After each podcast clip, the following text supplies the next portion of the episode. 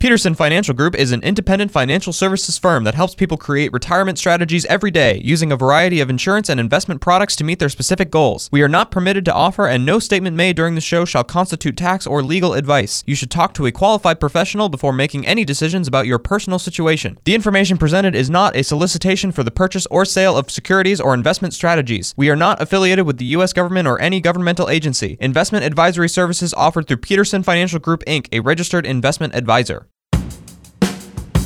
This is the Retirement Ready Podcast with President and founder Eric Peterson of Peterson Financial Group, Iowa's retirement specialist with an office in Des Moines. It's time to make sure that you're retirement ready.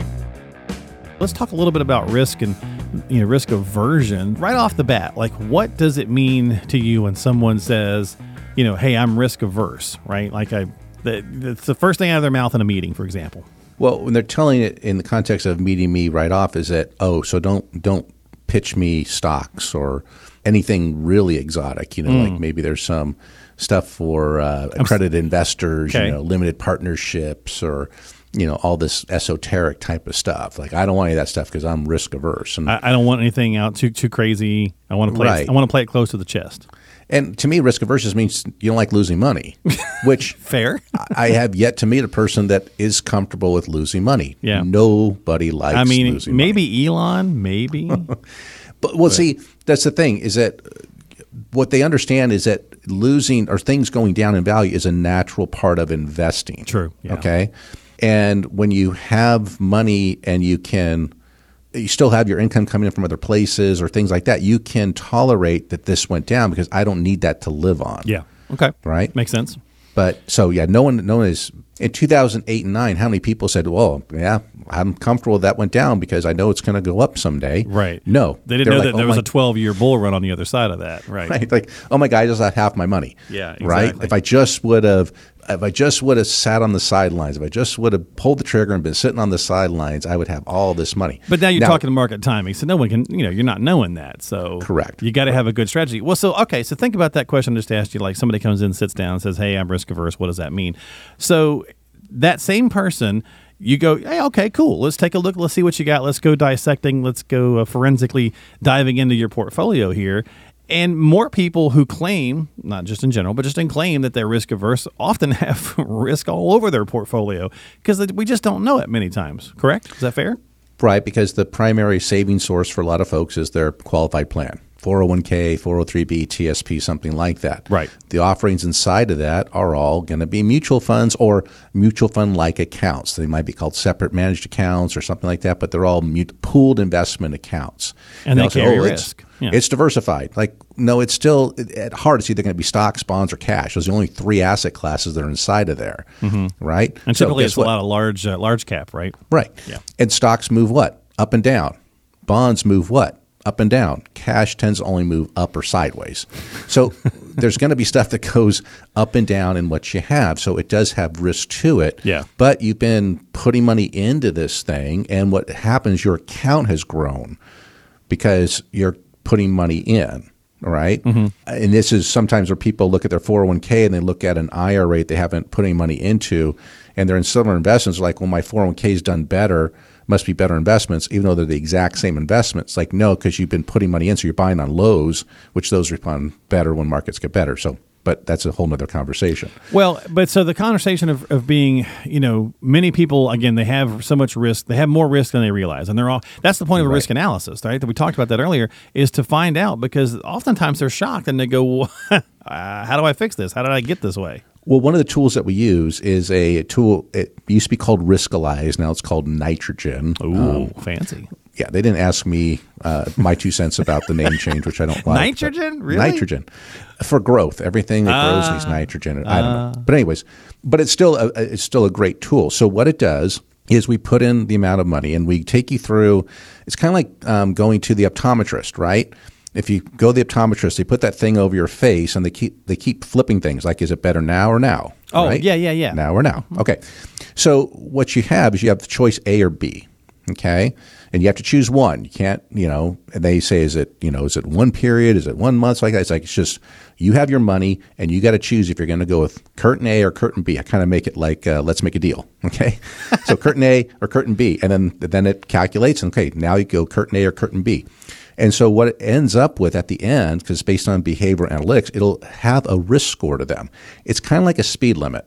Okay. In fact, it looks like that. The sign does. So let's say they go through this and they come in at a 54. Okay. So we know that in the first visit because we take them through that. We know how much they have saved roundabout. And so we put that number in and take them through this.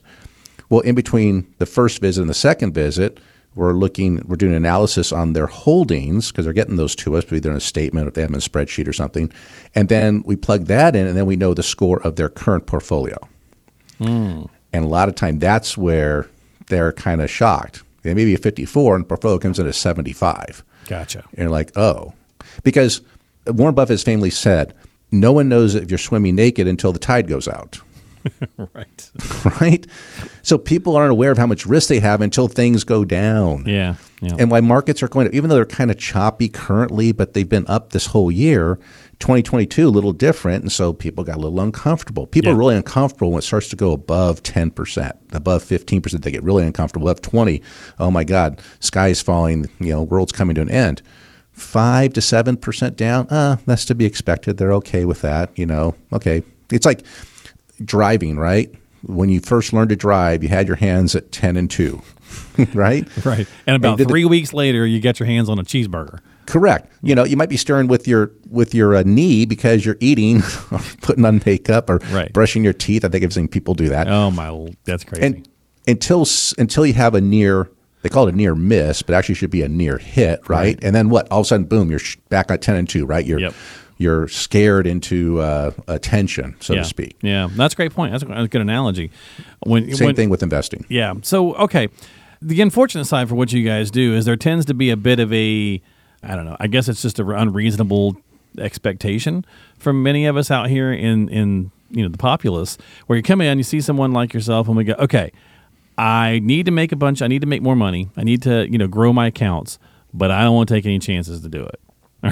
Right. And it's like, well, okay, that's a tall order. So, how do you go about structuring plans for people and helping people when they are risk averse and they've they've made that quite known, but at the same time, you know, they got to have something out there for growth. Well, one of the things that we do in this retirement readiness review is we go through the CAN, C A N. Okay. capacity, attitude, need. Capacity is how much is can your portfolio lose. So again, that risk analysis that we do, getting that number, but also we look at a, a whole analysis of, of what you're holding. Okay, look at uh, portfolio turnover, which uh, will equate to cost in your portfolio. We look at stock overlap. A lot of people say, "Oh, I'm a dir- diversified," and they have 12 different mutual funds, and everything is holding the same stuff right? So why not just hold that stuff as opposed to having 12 different funds with all the different expenses? So you understand that, right? So that's the capacity. It's also going to show us, okay, in a repeat of a really bad scenario, like we had during the financial crisis of 2008 and 9, mm-hmm. how much did your portfolio lose? How much could it lose? And then, mm-hmm. yeah, so they understand that. Attitude is what their risk score is. What's your risk? What's your attitude towards risk? Yeah, that's where your that's your comfort level. Okay.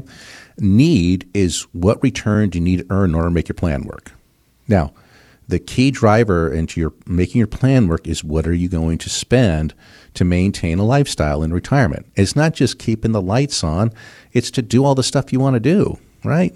Go on some trips and mm-hmm. spoil the grandkids and maybe buy a, a vacation home or a new, you know, all the stuff. We talk through all of that. So, Right. So we want twelve percent year over year, but we can only handle five of like our appetite for risk. So that you got to find that balance in the need, right? What do you need to make the dri- plan go? if the need, let's say, is at four, let's say your plan Okay. works comfortably at four. Okay. Well, then you don't have to take a lot of risk if you don't want to on all of your money. Hmm, true. You do still want some stuff that is opportunistic because you want to take advantage of growth in the market to outpace inflation and to, you know, for health care down the road or maybe the legacy, a legacy right? or Yeah. things like that. But then you also have an opportunity to maybe position some of your assets into safer things to generate the income. Now, if you go through this and your plan needs to make seven or eight percent in order for it to work, well, until they come up with eight percent on CDs, you're going to be allocated to the market, the stock market, because that's the only place to get 7 or 8% returns currently until the 10 year treasury gets up that high, which if it did, that'd be a whole other disaster. Um, you know, so that that's understanding what kind of return you'd earn. Yes, everyone wants to make 7%. You know, in fact, when we ask a question on a form that we send out before people come in, what do you think a reasonable rate of return is? That's kind of really telling question, right? The keyword there, reasonable. Yeah. Because seven percent long term is not unreasonable if you're 100% stocks. And most people, as you say, they come and say I'm risk averse. And well, if you want to make a seven percent rate of return and you're risk averse, that those two don't line up. Yeah, you got to right? take some chances if you want that. Right, correct. Which means you're going to have to be allocated to the stock market, which it's fine on some of your money, but not all of your money. So getting that balance is what's right. People always talk about the 60-40 mix, you know, 60% stocks, 40% bonds. Right. That's kind of gone out the window, but you do need what you need an allocation between stocks and safer things. I don't believe bonds are those safer things because they're really impacted by interest rates and they got clobbered in 2022. Our clients didn't get clobbered in 2022 because we don't use bonds for their safe portion of their portfolio. So you need to have a different way to approach this. These are different times than they were in the past. So you need to find out the tools that will work in the future. You've been listening to the Retirement Ready podcast. If you have questions about what you've heard on today's podcast and would like to schedule a complimentary retirement readiness review with Eric Peterson and the team at Peterson Financial Group, call now 515 226 1500 is the number to dial. That's 515 226 1500.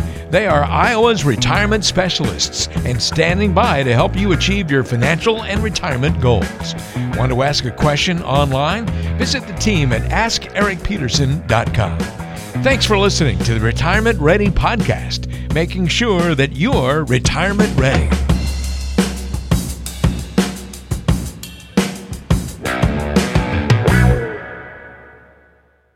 Did you know that Eric Peterson also has a radio show? Tune in to the Retirement Ready Radio Show, Sundays at noon on AM 1040 WHO. Peterson Financial Group is an independent financial services firm that helps people create retirement strategies every day using a variety of insurance and investment products to meet their specific goals. We are not permitted to offer, and no statement made during this show shall constitute tax or legal advice. You should talk to a qualified professional before making any decisions about your personal situation. The information presented is not a solicitation for the purchase or sale of securities or investment strategies. We are not affiliated with the U.S. government or any governmental agency. Investing involves risk, including the loss of principal. No investment strategy can guarantee a profit or protect against loss in periods of declining values. Any references to protection benefits or lifetime income generally refer to fixed insurance products, never securities or investment products. Insurance and annuity product guarantees are backed by the financial strength and claims paying ability of the issuing insurance company. Investment advisory services offered through Peterson Financial Group, Inc., a registered investment advisor.